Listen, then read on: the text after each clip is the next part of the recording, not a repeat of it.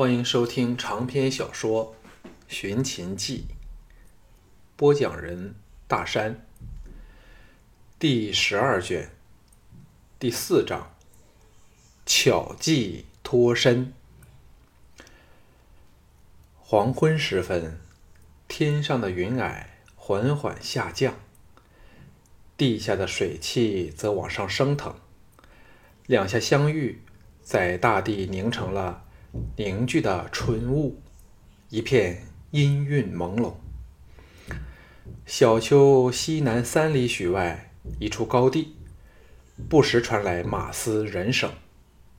显然，对方失去耐性，误以为他们早一步回牧场去了。敌我双方直到此刻，不但仍未交手，甚至没有看过对方的影子。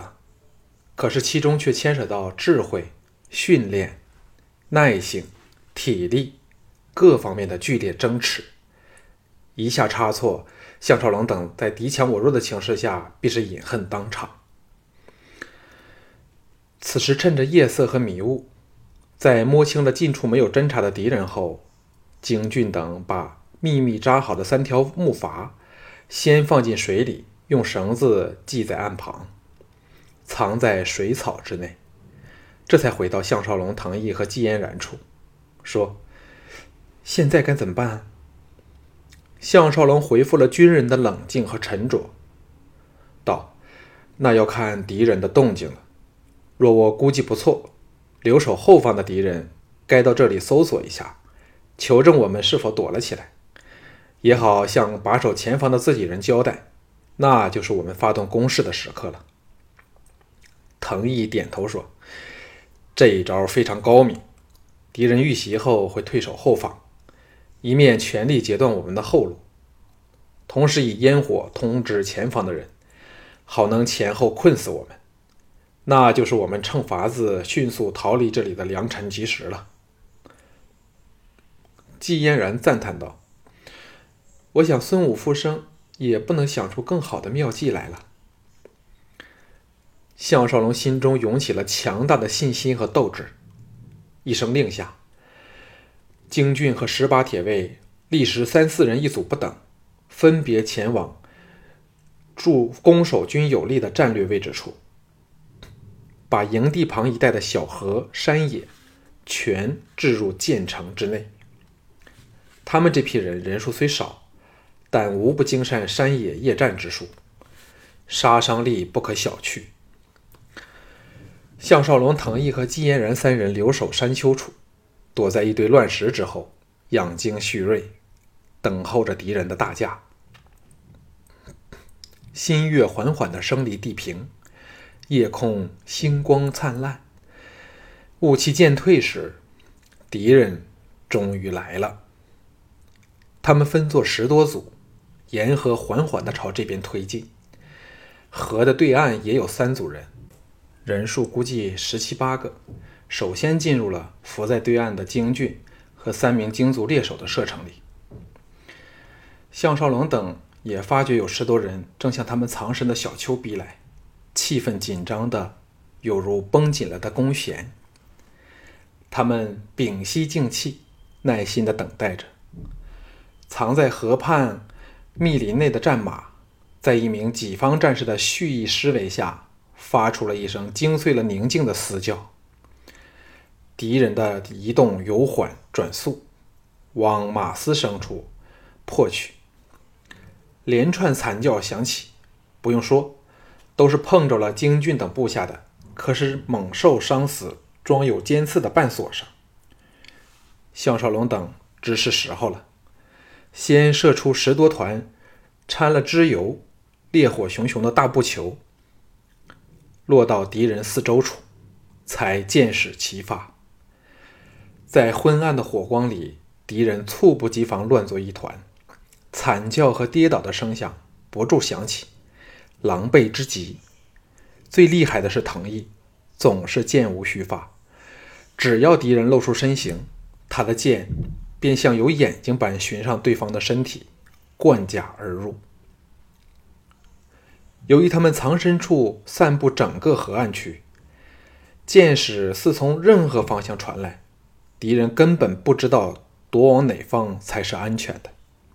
不骗少，对方最少有十多人中箭倒地，哨声急鸣，仓皇撤走。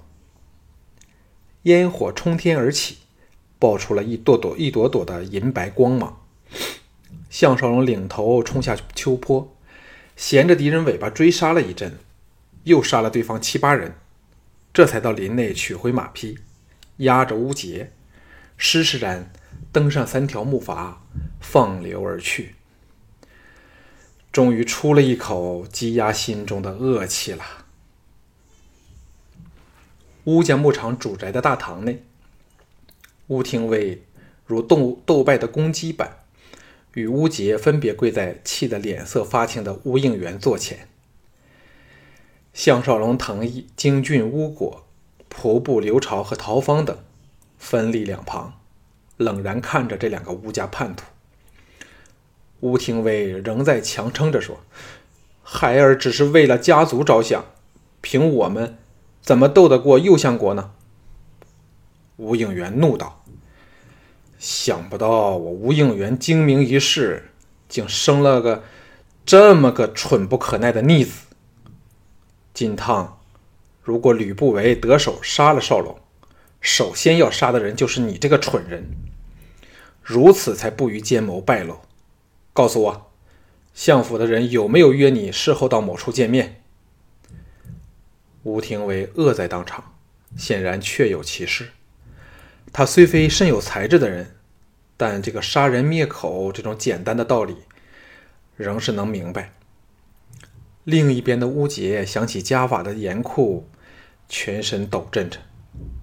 乌应元叹了一口气道：“我乌应元，言出必行。”你不但违背了我的命令，实在连禽兽也比不上。来人，立即把这两人以家法处死。今次轮到乌廷威崩溃下来，巨震道：“孩儿知错了，爹。”四名家将扑到两人身旁，把他们强扯了起来。项少龙出言说：“岳丈，请听小婿一言，不如把他们送往塞外。”让他们祝大哥开垦，也好将功赎罪。乌应元颓然叹了一口气，道：“少龙的心意我当然明白，可是此即家族存亡的时刻，若我因他是亲儿子放过了他，那我乌氏族规是将荡然无存，人人不服，其他族长更会怪我心存思念。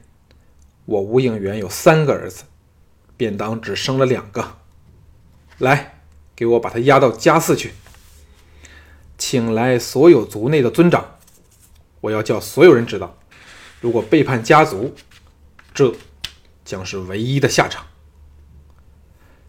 吴廷威这才知道老爹不是吓唬他，立时瘫软如泥，痛哭求情。项少龙还想说话，吴应元冷然说。我意已决，谁都不能改变。若牺牲一个儿子可以换来所有的警所有人的警惕，我吴应元绝不会犹豫。在众人瞠目结舌下，吴廷威和吴杰被押了出去。吴应元说的不错，他坚持处死吴廷威这一招，的确收到了震慑人心之效，族内再没有人敢反对。他与吕不韦周旋到底的心意了，而这么巧妙的计谋仍然害不死项少龙，也使他们对项少龙生出了信心。他们乌家在咸阳的形势，再不像初底时处处遭人冷眼了。由于项少龙与军方的关系大幅改善，与吕不韦的头号心腹蒙骜又是亲若兄弟，他们的处境反比之以前任何时期更是有利。吕不韦一计不成，则会另用另一毒计。不过乌廷威之死，却带来了令人心烦的余波。亲母乌夫人和乌廷芳都先后病倒了，反倒是乌应元出奇的坚强，照常处理族内大小事务。又召回了在外地做生意的两个儿子，派他们到北疆开拓牧场，把势力往那接近塞外的地方扩展开去。这是庄襄王早批准了的事儿，连吕不韦都阻挠不了。项少龙等子专心训练家兵，过了两个月风平浪静的日子后，陶方由咸阳带来了最新的消息。聆听汇报的除了乌应元、项少龙、滕毅和京俊外，乌应元的两个亲弟弟乌应杰和乌应恩均有参与。陶方说：“照秦国国制，庄襄王在太庙停柩快足三个月，十五天后将进行大殡。各国都派出使节来吊唁。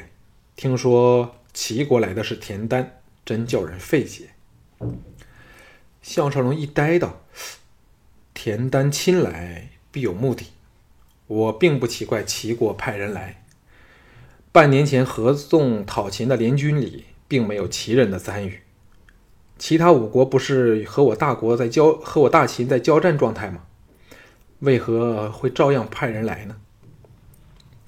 陶方说：“信陵君军权被夺，在大梁投衔置散，无所事事。”合纵之意荡然无存，五国先后退兵，分别与吕不韦言和，互定和议。即此人人都深惧我大秦会拿他们动刀枪的时刻，谁敢来不讨好我们呢？咸阳又有一番热闹了。项少龙暗想，魏国来的必然是龙阳君了，只不知道其他几国会派什么人来呢？他真不想见到李元和郭开这些无耻之徒。乌应杰问道：“吕不韦方面有什么动静吗？”陶方耸肩说：“看来他暂时仍无暇理会我们。在这新旧国君交替的时刻，最紧要的是要巩固一己权力。听说他在姬后的支持下撤换了一批大臣和军方将领，但却不敢动徐仙和王和的人，所以他的人夺得的都是些无关痛痒的位置。”乌应恩说：“他会一步步推行他的奸谋的。”众人都点头同意。藤毅向项少龙道：“假若能破坏吕不韦和姬后的关系，等于断去了吕不韦的一条臂膀。三弟，可在这方面想想办法吗？”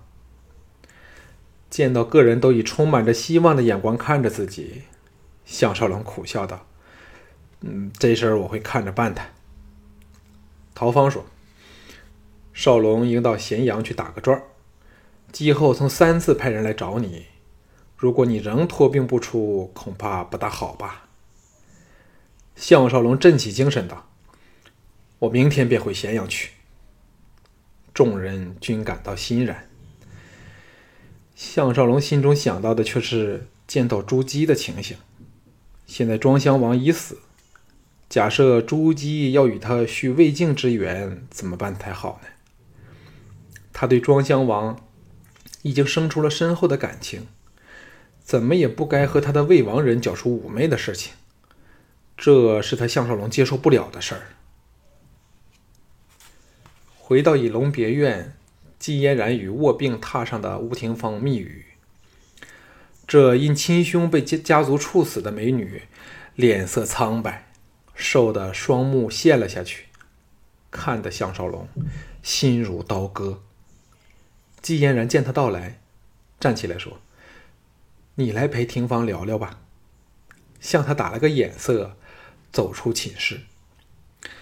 项少龙明白乌廷芳心结难解，既恨奶兄出卖自己夫郎，又怨父亲不念父子之情，心情矛盾，难以排泄。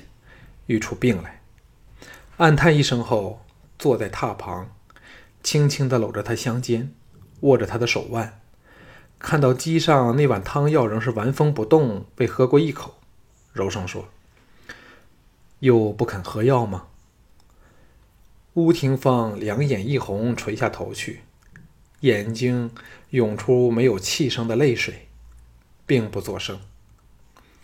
项少龙清楚他这个大富人家小姐的倔强脾气，发起性子来谁都不买账。凑到他耳旁说：“你怪错岳丈了。真正要怪的人，该是罪魁祸首吕不韦，其他人都是无辜的。假如你自暴自弃，不但你娘的病好不了，你爹和我都会因你而心神大乱，应付不了奸人的迫害。你明白我的话吗？吴廷芳想了一会儿，微微点头。项少龙为他擦掉泪渍，乘机把药汤捧过来，喂他喝了，说：“这才是个听话的好孩子，你定要快点痊愈，才能侍候你娘啊。”吴廷芳轻轻道：“这药很苦嘞。”项少龙吻了他脸蛋儿，为他盖好了袖被，服侍他睡着后。才离房到厅里去。赵志、金嫣然和田氏姐妹正在逗弄着儿子向宝儿，若非少了吴廷威，应是乐也融融啊。他把宝儿接了过来，看着他甜甜的笑容，心中涌起了强烈的斗志。吕不韦既可不择手段来害他，他也应以同样的方式回报。第一个要杀死的人不是吕不韦。而是他的首席智囊莫傲，此人一天不死，他们终有一天会被他给害了。接着下来，吴廷芳精神转佳，到了第三天，已能离开缠绵多时的病榻去探望亲娘了。他沉默了很多，不太愿意和外人说话，但双目透出了前所未有的坚强神色，显然因夫郎的话解开了心结。把怨恨的对象转移到吕不韦处。见他好转过来，项少龙才放心的离开牧场，与藤毅、京俊踏上往咸阳的路途。铁卫的人数增至八十人，加强实力。一行人浩浩荡荡打醒十二个精神，赶了一天的路后，翌日清晨抵达咸阳。项少龙敬赴王宫。夜间成了太后的朱姬和将登上秦王宝座的小盘。朱姬明显的消瘦了，但小盘却是神采飞扬、容光焕发，与身披的校服绝不相称。两人见他到来都非常欢喜，挥退下人后，朱姬劈头便说：“少龙，你搅什么的？忽然溜回牧场去，累得我想找个人说话都没有着落。”项少龙心中暗惊。死了亡夫的朱姬，就像脱离了囚笼的彩雀再也没有东西可以把它拴着了。他先向与朱姬并坐内廷台阶上的小盘行了君臣之礼后，才工作下手说：“太后，请勿怪，微臣实有说不出来的苦衷啊。”小盘垂下头去，明白了他话内的含义。朱姬嗔道：“不想说也要说出来。”否则我绝不会放过你。只听他这个口气，就知道他没有把项少龙当做臣子来对待。小盘插入道：“母后饶了向太傅吧，若是可以告诉母后，他会说的。”朱姬大嗔道：“你们两个人串联了起来对付我吗？”小盘向项少龙打了个妩媚的眼色，说：“王儿告退了。”母后和向太傅好好聊一会儿吧。看着小盘的背影，项少龙差点想把他扯回来。他目下最不想的事儿就是与朱姬单独相对。剩下他们两个人时，朱姬反而沉默下来，好一会儿后轻叹道：“你和不韦间是否发生了什么事儿了？”项少龙颓然无语。朱姬美目深注的看了他好一会儿后，缓缓的说：“当日你出使受挫回来后，我便看出你很不是味儿，不似你一向的为人。看不为时的眼神也很奇怪。我太清楚不为了，为求成功不择手段。当年把我送给大王，不正是最好的例子吗？白天才对我说过永不分离。”晚上，我便属于另一个男人了。忽然又没头没尾的低声说：“少龙会怪人家恩怨不分吗？”这句话，恐怕只有项少龙才可明白。现在朱姬、小盘和吕不韦先三人的命运可以说是挂上了钩，缺一不可。吕不韦固然要依靠朱姬和小盘这个王位的继承者，好能名正言顺地总揽朝政，但朱姬母子也要借吕不韦对抗秦国国内反对他们母子的大臣和众将。更因小盘乃是吕不韦儿子的谣言满天乱飞。假如朱姬诛除了吕不韦，由于他们母子两人在秦庭根基薄弱。没有了吕不韦，小盘又没有正式登上帝位，他们两母子的地位实在是危如累卵，随时有覆碎之恶。项少龙斧头说：“我怎么会怪太后呢？”朱姬露出了一丝苦涩的笑容，柔声道：“还记得离开乌家邯郸乌家堡时，我曾对乌老爷说过，只要我朱姬一天有命在。”定保你们乌家一天的荣华富贵，这句话我朱姬永远都不会忘记。少龙放心好了。项少龙心中感动，难得朱姬在这种情况下仍念着旧情，一时说不出话来。朱姬忽然振奋起来，说：“前天徐仙、陆公和王和三位大臣联署上奏。”请王儿册封你为御前都记统领，统帅咸阳的一万城卫，负责王城的安全。但因不韦的反对，不了了之。我又不知你的心意，所以没敢坚持。想不到军方最有权势的三个人都对你如此支持，少龙啊，你再不可以躲起来了。我和小郑都需要你在身旁啊。项少龙大感愕然。难道徐仙他们收到他和与吕不韦不和的消息了？朱姬有微嗔说：“你这人嘞，难怪连乌家的存……难道连乌家的存亡都不放在心上吗？”项少龙当然明白他的意思。朱姬言下之意就是，若要在吕不韦和他之间只做只可做出一个选择，宁愿选他。若他能代替吕不韦去巩固他母子俩的权位，那时候吕不韦。自是可有可无了。只恨他知道吕不韦绝不会这么容易被推倒，那早写在中国的所有史书上了。猛然点头说：“多谢太后垂注。”